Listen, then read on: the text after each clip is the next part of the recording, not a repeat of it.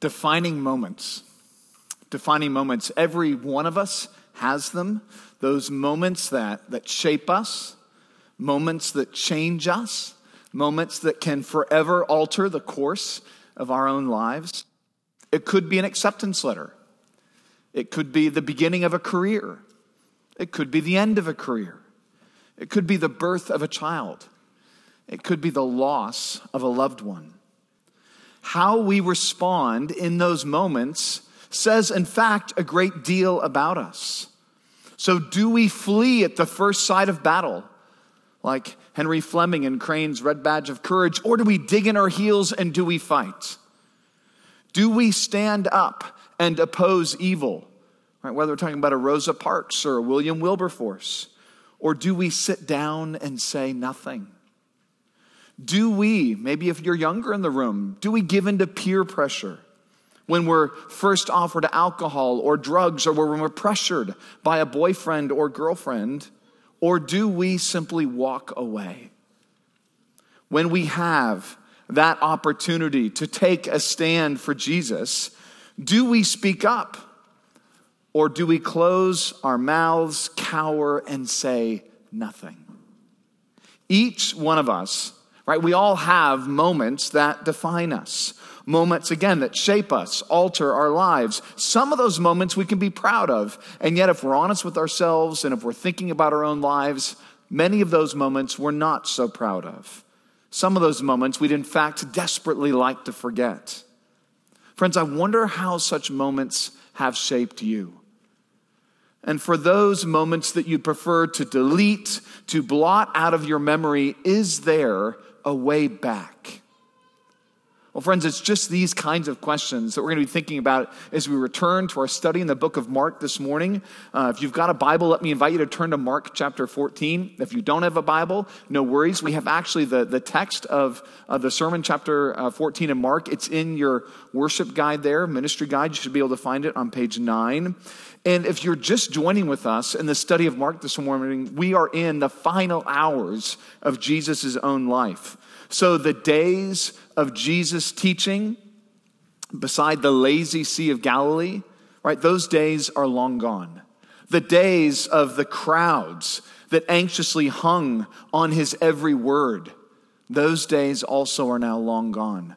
The wonder of seeing leprosy, leprosy healed and, and storms calmed, of crowds fed, of the dead raised to life. Those days of joy and awe and expectation well, those days have now been exchanged for days that are shrouded in gloom and in darkness. The Jewish leadership has put a bounty on Jesus' own head, and Jesus, in the previous verses, has just prophesied that, in fact, one of his own will betray him. And so now Jesus leads them out of Jerusalem on Passover night and into the darkness. And we pick up the story, chapter 14, verse 27 and relax, get comfortable. We're going to read 1427 through the end of the chapter. All right? And Jesus said to them, that is, as he led them out of, of the house toward the Mount of Olives, he said to them, You will all fall away, for it is written, I will strike the shepherd, and the sheep will be scattered. But after I am raised up, I will go before you to Galilee. And Peter said to him, Even though they all fall away, I will not. Jesus said to him, Truly I tell you, this very night, before the rooster crows twice, you will deny me three times. But he said emphatically, If I must die with you, I will not deny you. And they all said the same. And they went to a place called Gethsemane, and he said to his disciples, Sit here while I pray. And he took with him Peter and James and John and began to be greatly distressed and troubled. And he said to them, My soul is very sorrowful, even to death. Remain here and watch. And going a little farther, he fell on the ground and prayed that if it were possible, the hour might pass from him. He said, Abba, Father, all things are possible for you. Remove this cup from me. Yet not what I will, but what you will. And he came and he found them sleeping. And he said to Peter, Simon, are you asleep? Could you not watch one hour? Watch and pray that you may not enter into temptation. The spirit indeed is willing, but the flesh is weak. And again he went away and prayed, saying the same words. And again he came and found them sleeping, for their eyes were very heavy, and they did not know what to answer him. And he came the third time and said to them, Are you still sleeping and taking your rest? It is enough. The hour has come. The Son of Man is betrayed into the hands of sinners. Rise, let us be going. See, my betrayer is at hand. And immediately, while he was still speaking, Judas came, one of the twelve, and with him a crowd with swords and clubs from the chief priests and the scribes and the elders. Now the betrayer had given them a sign, saying, The one I will kiss is the man. Seize him and lead him away under guard. And when he came, he went up to him at once and said, Rabbi and he kissed him. And they laid hands on him and seized him. But one of those who stood by drew his sword and struck the servant of the high priest and cut off his ear. And Jesus said to them, Have you come out as against a robber with swords and clubs to capture me? Day after day I was with you in the temple, teaching, and you did not seize me. But let the scriptures be fulfilled. And they all left him and fled. And a young man followed him with nothing but a linen cloth about his body. And they seized him, but he left the linen cloth and ran away naked. And they led Jesus to the high priest. And all the chief priests and the elders and scribes came together. And Peter had followed him at a distance, right into the courtyard of the high priest. And he was sitting with the guards and warming himself at the fire. Now, the chief priests and the whole council were seeking testimony against Jesus to put him to death, but they found none. For many bore false witness against him, but their testimony did not agree. Some stood up and bore false witness against him, saying, We heard him say, I will destroy this temple that is made with hands, and in three days I will build another not made with hands. Yet even about this their testimony did not agree. And the high priest stood up in the midst and asked Jesus, Have you no answer to make? What is it that these men testify against you? But he remained silent and made no answer. Again, the high priest asked him, Are you the Christ, the Son of the Blessed? And Jesus said, I am. And you will see the Son of Man seated at the right hand of power and coming with the clouds of heaven. And the high priest tore his garments and said, What further witnesses do we need? You have heard his blasphemy. What is your decision? And they all condemned him as deserving death. And some began to spit on him and to cover his face and to strike him, saying to him, Prophesy. And the guards received him with blows. And as Peter was below in the courtyard, one of the servant girls of the high priest came and seeing Peter warming himself, she looked at him and said, You also were with the Nazarene, Jesus. But he denied it, saying, I neither know nor understand what you mean. And he went out into the gateway, and the rooster crowed. And the servant girl saw him and began again to say to the bystanders, This man is one of them. But again he denied it. And after a little while, while the bystanders again said to Peter, Certainly you are one of them, for you are a Galilean. But he began to invoke a curse on himself and swear, I do not know this man of whom you speak. And immediately the rooster crowed a second time. And Peter remembered how Jesus had said to him, Before the rooster crows twice, you will deny me three times. And he broke down and wept.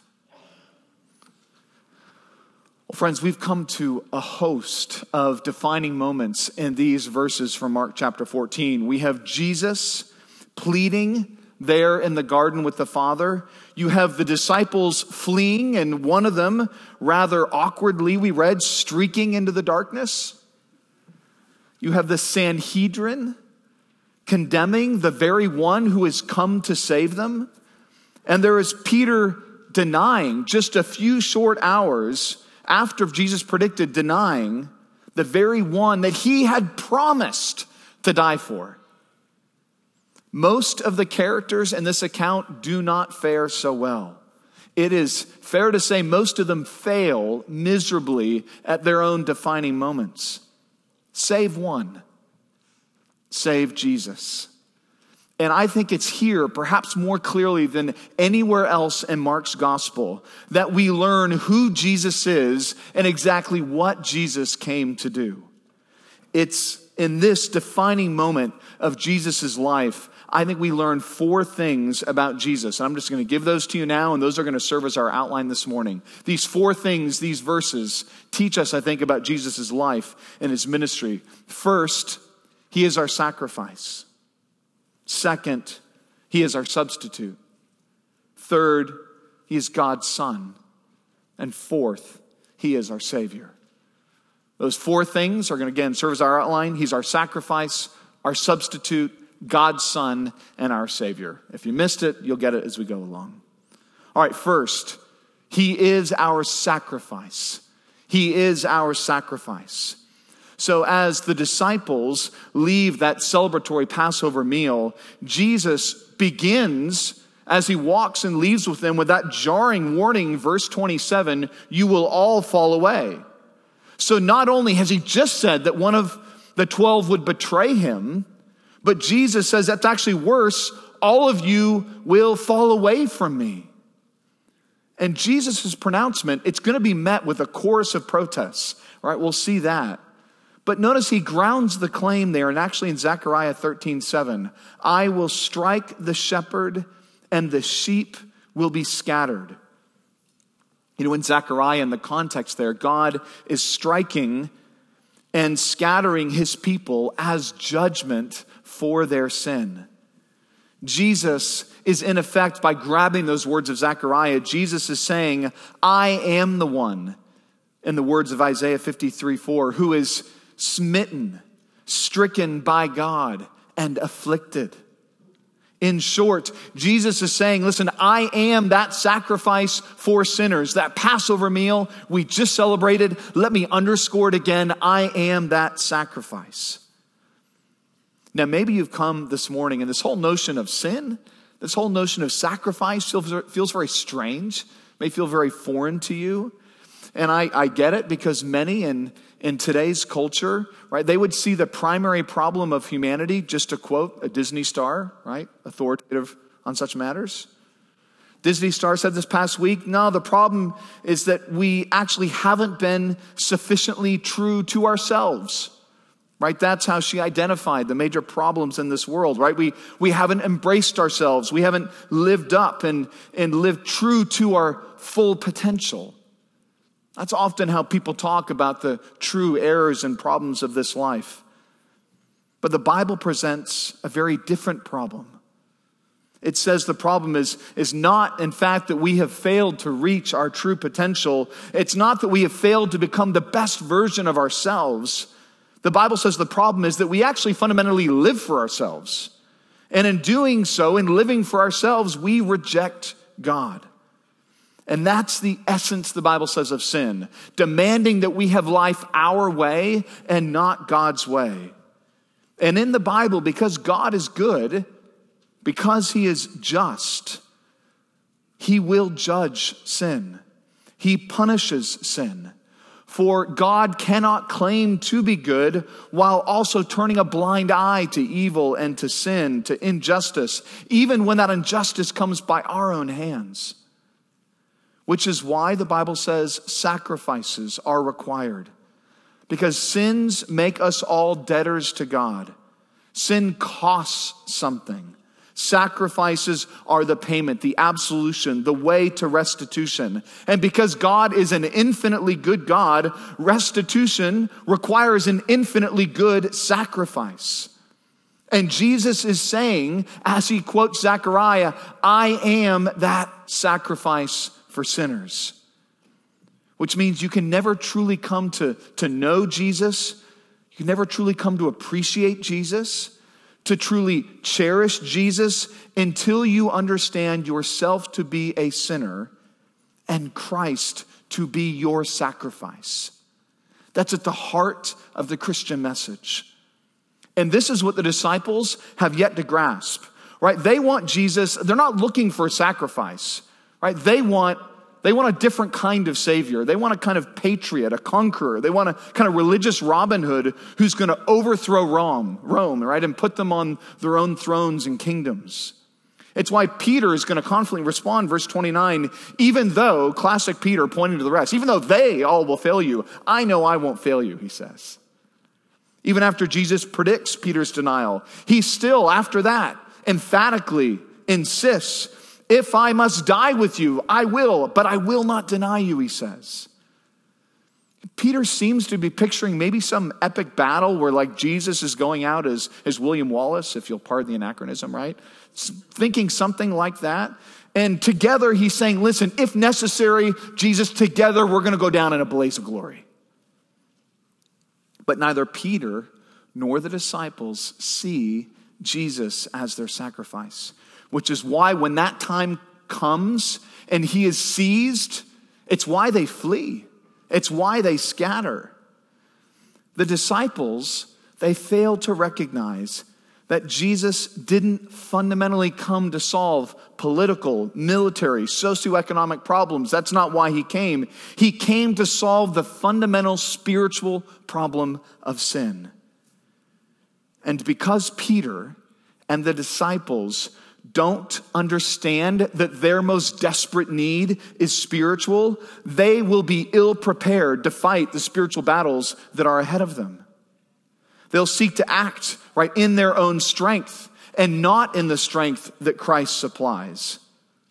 My Christian friend, I just want you to see you in the, in the kind of the pride and the, the presumption of Peter. Just see in this how self dependence is the great enemy of faith. Self dependence is the great enemy of faith. Because Peter, yeah, he's full of bluster and bravado. He's got lots of that. Peter can talk a big game. But as we come to see, that is all it is with Peter. It is all a lot of talk. We can do nothing in the Christian life apart from Christ's help. Nothing at all. And Jesus, actually, he helps us see our need for this divine help when he goes off to pray. Right? Jesus does not go off and say, right, it's time to lift some weights. It's time to pull out my sword and sort of practice my exercises. No, he knows the battle that he has to fight. It's not a physical one. He's not gearing up for that. Jesus doesn't go out into that garden and start rehearsing his courtroom defense.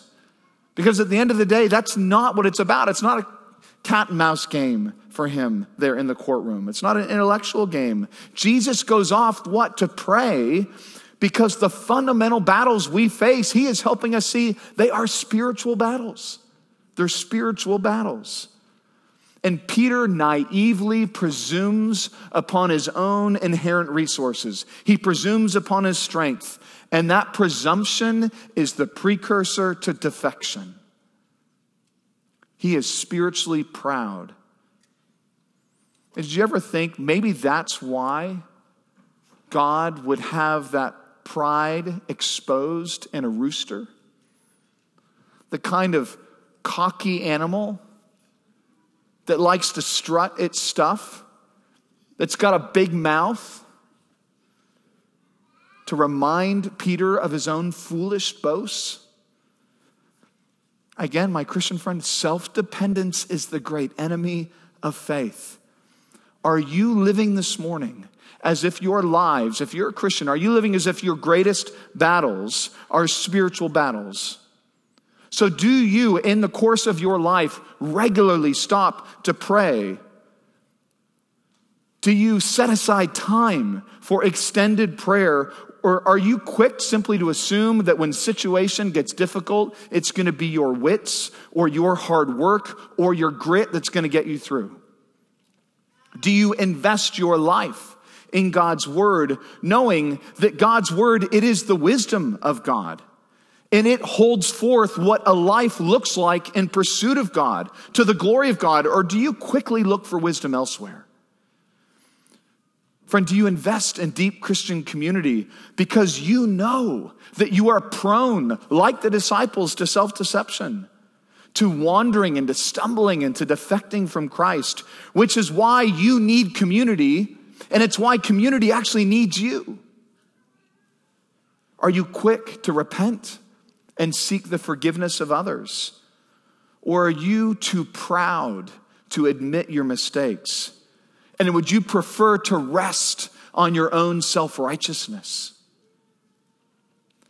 Recognize a life lived without much fervent prayer, a life lived without deep consideration of God's word, without faithful and genuine fellowship in Christian community, a life lived without repentance, that is just a life of naive presumption, which leads to one place. And look at Peter. It look, look at the rest of the disciples. It leads to defection. It's only when we know we can do nothing that our spiritual poverty becomes the channel of his supernatural power. But, friend, there's a second thing I want us to see about Jesus. Yes, he is our sacrifice, but secondly, he is our substitute. He is our substitute. You know, the scene here in Gethsemane, it is one of the most sacred, I think, and solemn scenes in all the scriptures. Because perhaps nowhere do we see the humanity of Jesus more on display than we see it right here in this text. Because Jesus is going to take the disciples out in the evening. He's going to take them to an olive grove. He's going to take them to pray. Because again, Jesus understands the battles that are about to be waged are spiritual battles. They require spiritual weaponry. And we read in verse 33 that though as he goes, he begins to be greatly distressed, we read, troubled. Both those words are rare words that speak to the particular kind of anguish and agony that Jesus finds himself right now. Grabbing from Psalm 42 that Hannah read earlier in the service, we read verse 34. Jesus grabs that language and he says, My soul is sorrowful, even to death. Or grabbing the lament of the Psalms, he's praying those laments that describes his experience. Verse 35, he collapses, literally under the burden that he bears. You know, Gethsemane means olive press. Here, Jesus, right, he's being pressed, he's being squeezed, such that Luke says he sweat like drops of blood. Friends, nothing in the Bible, nothing in all of human experience compares to Jesus' own agony and anguish in Gethsemane. Hebrews 5 7 says that Jesus uttered those prayers with loud cries and tears. Makes you wonder what were the disciples thinking was happening as they heard Jesus cry out in his prayers. This is no stoic Jesus serenely marching toward his fate, right? This is Jesus tortured. This is Jesus tormented. Friends, why? What makes this night in this experience in Gethsemane so terrifying for Jesus? We actually learn why in his prayer. It's the only prayer we're given in Mark. We're actually given the content of the prayer. We're told he's teach, we, we're told Jesus prays at various and critical points in the gospel, but other than maybe the cry on the cross, this is the only time we're actually given the content of what Jesus prays. And the prayer, verse 36 that Jesus is offering up is that desperate plea that God would remove, he says, remove this cup from me. Well, what is the cup Jesus is referring to? What does he so desperately want to be removed? Well, it's the cup of sin. Whose sin? Friends, our sin. Your sin. It's the cup that contains the brutality of a thousand wars the cup of abuse, the cup of jealousy, the cup of lies and of adultery and murder and rage. That's the cup God has set before Jesus and called him to drink.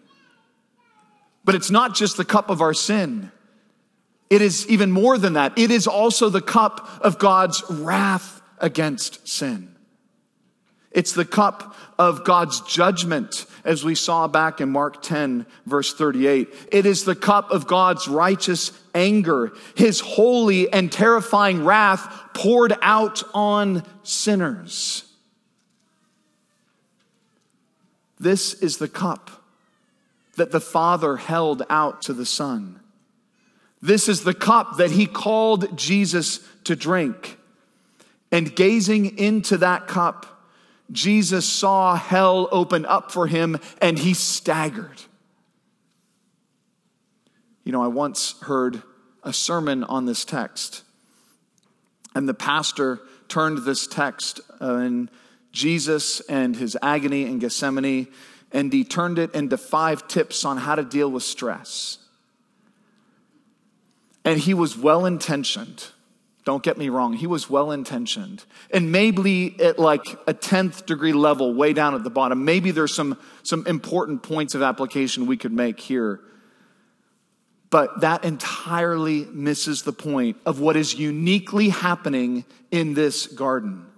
For this is not like any other death, right? This is not Socrates with his cup of hemlock. We cannot make that comparison. Jesus was going to his death. He was going uniquely. He was going alone as the sin bearer and as our substitute, not his sins. He was going to bear the excruciating weight of the world's sins upon his shoulders. And to bear that burden, to carry that load, we cannot possibly fathom what that would be like, right? That is of cosmic proportions. That load has eternal consequences. Jesus here, he's not terrified of his own mortality. What so profoundly shakes Jesus in the garden is the thought that in his death, as that substitute, he will face the indescribable experience of what it means to be forsaken by God. It's why he looks into that cup and he beholds its bitter dregs and he is overcome with horror. God's wrath, he his righteous indignation against sin, it is just and it will be spent, not withdrawn. Either Jesus will drink it for us or we will spend all eternity drinking it ourselves. You know, as we sang in that opening song, Jesus, thank you, it was Jesus, what did we sing? Who drank the bitter cup reserved for me. Friends, that's the great Christian hope that that cup that you and I cannot dare to drink, that we could not bear to do it, that Jesus struggles fighting to do, that Jesus has done that as our substitute. That's our hope. That God Himself would give Himself to save us from Himself. Friends, if you've come and you are not a Christian, you don't identify with Jesus, or maybe you've heard the Christian gospel a little bit, but you've never quite heard it like this. Friends, God has a righteous wrath towards sin, and we need Him too, if He is to be fair and just and loving. But that's a problem for all of us. But this text is teaching us. Jesus is helping us see that he bore that. He was that sacrifice. He is that substitute for all of those who would see their need for him, who would see their own sin, see God's indignation against it, see their offense against him, and repent that sin. Genuinely turn from it and say, I don't want any part of it. I give it to Jesus. I trust it to him. I follow him alone. I walk by faith in him. That's the good news of the Christian gospel, that you can be reconciled to God, and that is the only way, Jesus says, to be reconciled to him. Friend, if you've not repented of your sins and placed your faith upon Christ, you don't need to wait. You can right now pray and ask that God would forgive you. You can repent and you can trust and give your life to Jesus and then walk with Him as Jesus would command you to walk with Him in the fellowship of other Christians. But, friends, just because it was God's will for Jesus doesn't mean it was easy for Jesus.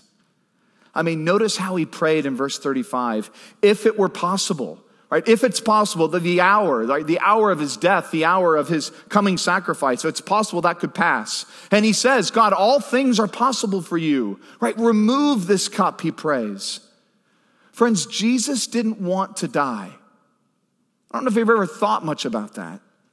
But he didn't have a morbid death wish. Jesus wasn't going through life looking forward to the moment when he would be killed.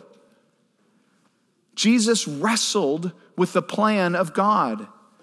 Jesus wanted here in this garden, he actually wants there to be another way. He is praying for another way. He is hoping for another way. We're told he prayed this way not just once, but he prayed the same words, verse 39. He prays it again. And then he prays, Jesus does a third time to the same effect. Do you see what's happening? Jesus is begging God, there's, is there another way? Is it possible there's another way? A way without the cross. In the garden, this garden, he is genuinely tempted to forsake the role that God has given him. Does that surprise you? Friends, should that surprise you? You know, some early Christians, some medieval Christians, they were embarrassed by what they classify here as Jesus' own apparent weakness. There was a second century opponent of Christianity, Celsus, and he actually turned to this and he said, Look, I mean, look at Jesus. Look how pathetic he is. He's clearly not divine. Something, I mean, I've simplified it. That's basically what he says. But, friend, what we have here in the garden is we have a window into Jesus' own humanity. Jesus was fully divine, yes. He was also fully human. And it's his humanity here that unites us to him. It's Jesus' own humanity here that beckons us to cry out to him. Friends, he understands. When we are struggling with God's way, and when we desperately want another way, this Jesus, we can come to him and he understands. When we're fighting to accept God's will for our lives, he gets it and we can go to him. Friend, in your suffering, nobody will understand you like Jesus. Nobody will listen to you like this Jesus will listen to you. Nobody will cry with you like this Jesus will. Nobody will weep with you and will bear with you like this Jesus. Nobody, which is why you can go to him. You know, in Dane Ortlund's new book, uh, Gentle and Lowly, he wonderfully writes he says, the deeper into weakness and suffering and testing we go, the deeper Christ's solidarity with us. As we go down into pain and anguish, we are descending ever deeper into Christ's very heart, not away from it. Friends, that's the Jesus that the Gospels bring to you. But I mean, I also want you to see something else here. Jesus, he's in the greatest trial of his life. He is offering in this moment the most guttural and the most heartfelt prayers that he has ever uttered. And what words did Jesus hear in response? No. No. Two more times, three times Jesus prays, two more times, the answer is the same. The Father is saying to the Son, There is not another way. This is the path. This is the road. This is the cross that you must bear. The answer, Jesus, is no. My Christian friend, if Jesus, if Jesus hears the word no and still submits himself to the will of the Father because he knows the character and love of the Father, should we be surprised if in our greatest trials, our Father gives us the same answer and expects from us the same response? Jesus submitted to the will of his Father. He trusted the will of that father when everything around him screamed that the father is not good, he can't be good, and he cannot be trusted, that there must be another way, there must be an easier way. But in those prayers, as Jesus brought them to God and poured out his heart to his father, as he communed with them, he would find his will aligned with him, and he would find supernatural strength in God. Where the first Adam and the first garden here failed to trust the Father, so the second Adam in the second garden, he succeeded. It's why he called the disciples, right, verse 34, to watch. To watch and pray, he says again, verse 38. Because Jesus knows they too are about to be tempted and tried. They too need to prepare themselves. You know, my Christian friend, the Christian life is one of preparation, it is one of training. The most critical moment in the Christian life is not that moment when the trial strikes. It's actually all those moments that came before when you should have been preparing yourself and readying yourself for that trial. You know, we can sleep and slumber our way through the Christian life, much like the disciples did. We can fail to watch and pray. But friend, recognize the result will be no better than the result we hear uh, we see on these pages of scripture. And it's not pretty, right? For in the dark, what do we see? In the dark and in the dead of night, Judas now arrives. And with him comes an armed, like military and police escort. That's the sense of what we get as we look at the other gospels. And yet, with, with a gesture of love, right, a kiss, and with a word of honor, right, he says, Rabbi.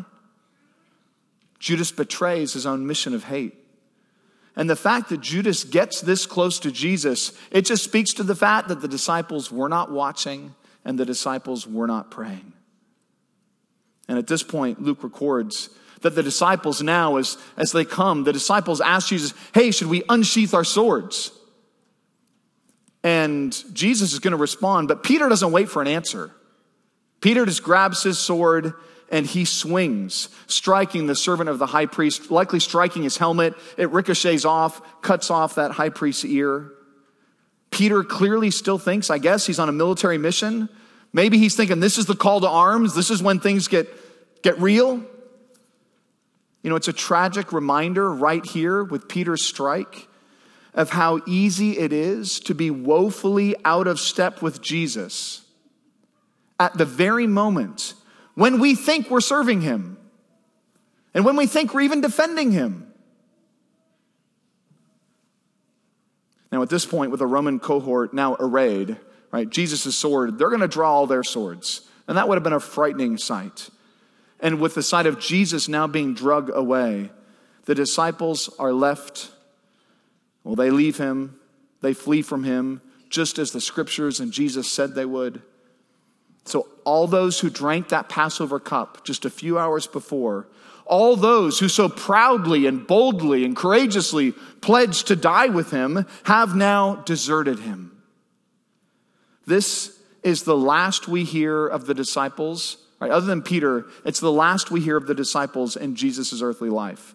So think Jesus' final earthly memory of his beloved disciples is their abandoning of him. They're fleeing from him. In the greatest hour of his life, they flee to save their own lives. And there's that curious spectacle of the young man in verses 51 and 52, the guy who sheds his linen garment and kind of goes on natural into the night. That guy, you know, in the ancient Near East, nakedness was, was shameful, nakedness was humiliating. And so it's, it's quite striking that this young man would rather trade the shame of his own public nakedness before the shame of being associated with Jesus. And it's interesting, you know, only Mark records this episode here. And we know Mark's mother was wealthy. Her home in Acts 12 was large enough to house Christian gatherings. It's likely, we don't know for certain, but it's very possible that that house, they just celebrated the Passover. It's likely that was her own house, Mary's house. Linen is a fabric for the wealthy. So is it possible that, that her son grabbed a linen garment and sought to follow, this young son sought to follow the disciples as they went out into the night? Is it possible that this young man who leaves that linen garment and goes streaking out into the night naked is actually the gospel writer, Mark himself? Many think it could be. We can't know for certain. But either way, don't miss what we have. We have one in a garden who is hiding naked and in shame. And we're right back to where it all went wrong in Genesis 3. And here is Jesus alone. Jesus, the one who, though he's being drug off, is in fact marching off to crush the head of the serpent. He fights alone, Jesus does. He prays alone. He battles alone. And at the end of the scene, he already is truly alone. He's been abandoned by all. A reminder that what Jesus must do, he must now do alone. Salvation is not what we win for ourselves, it is what he alone must win for us. He alone must give his life as a ransom for many. He alone must serve as our substitute. But, friend, there's a third thing we see about Jesus. He is our sacrifice, He is our substitute. But thirdly, He is God's Son. He is God's Son.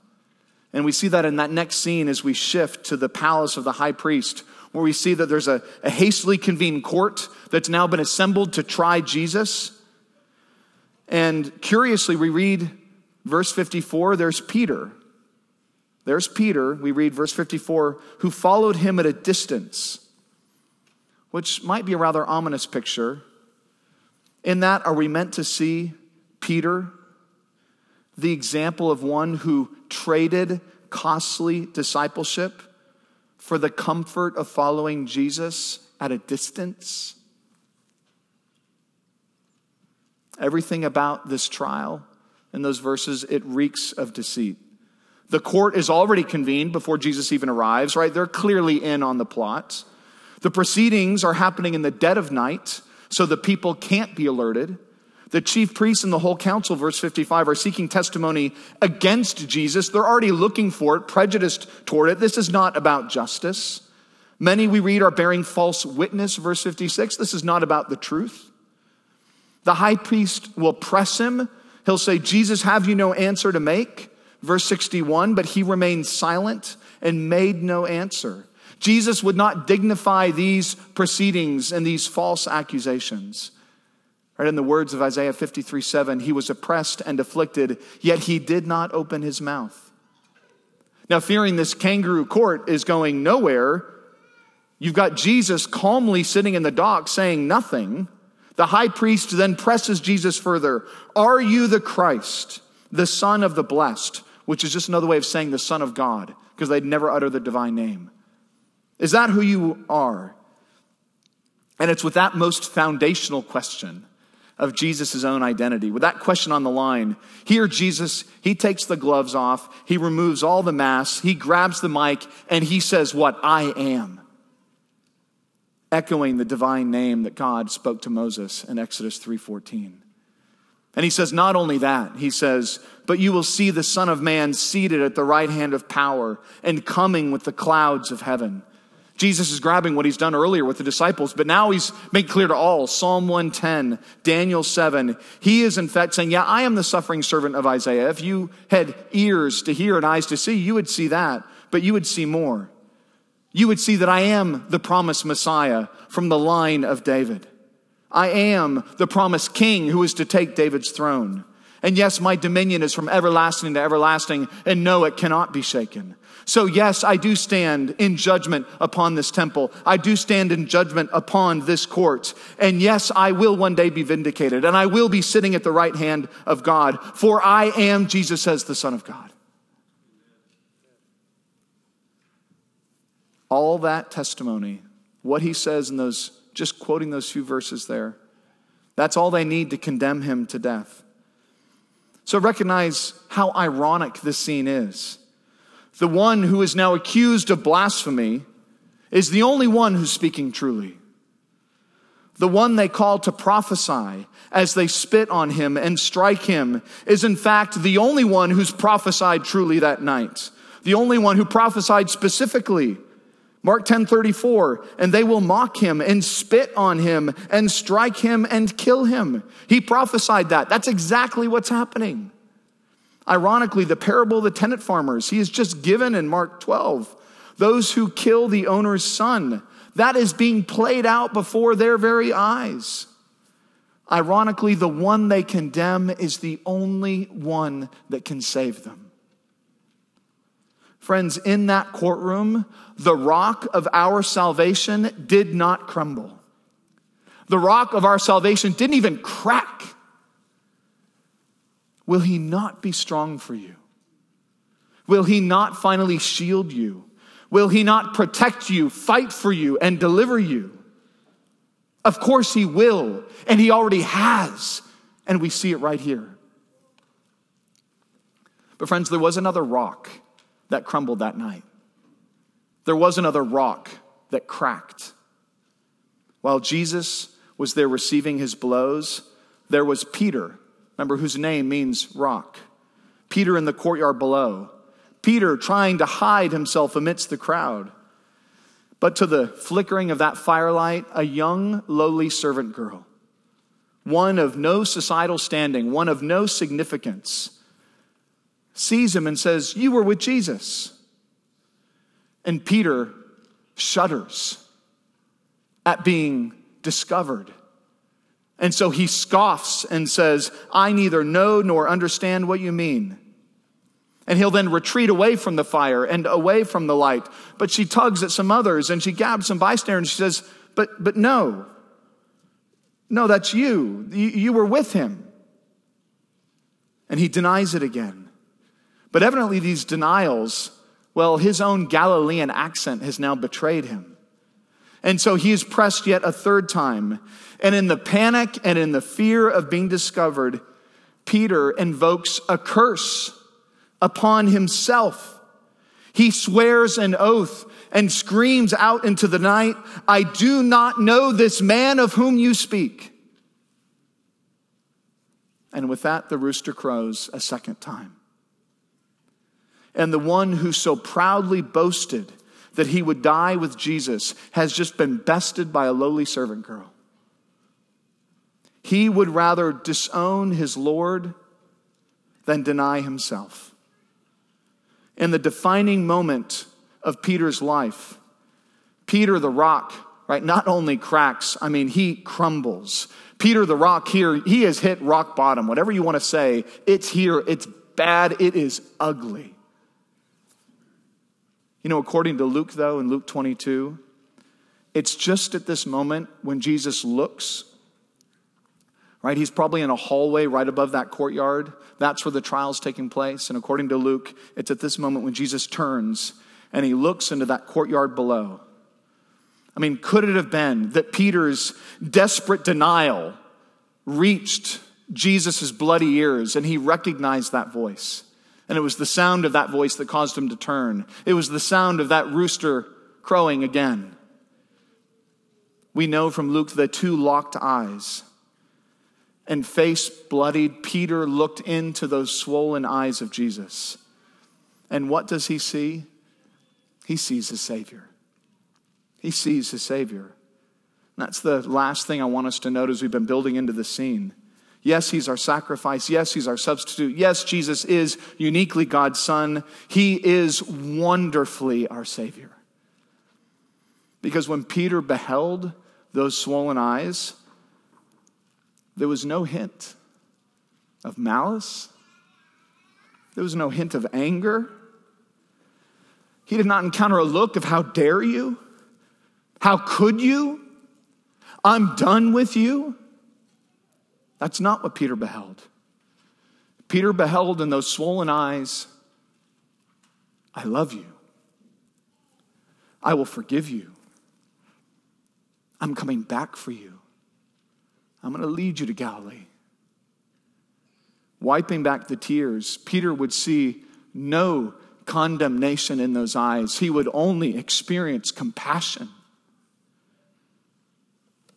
Friends, that's the beauty of Jesus that he does not love like we love. You know, as one noted, we love until we are betrayed. But Jesus loved all the way to the cross despite betrayal. We love until we're forsaken. Jesus loved through all of the forsakenness.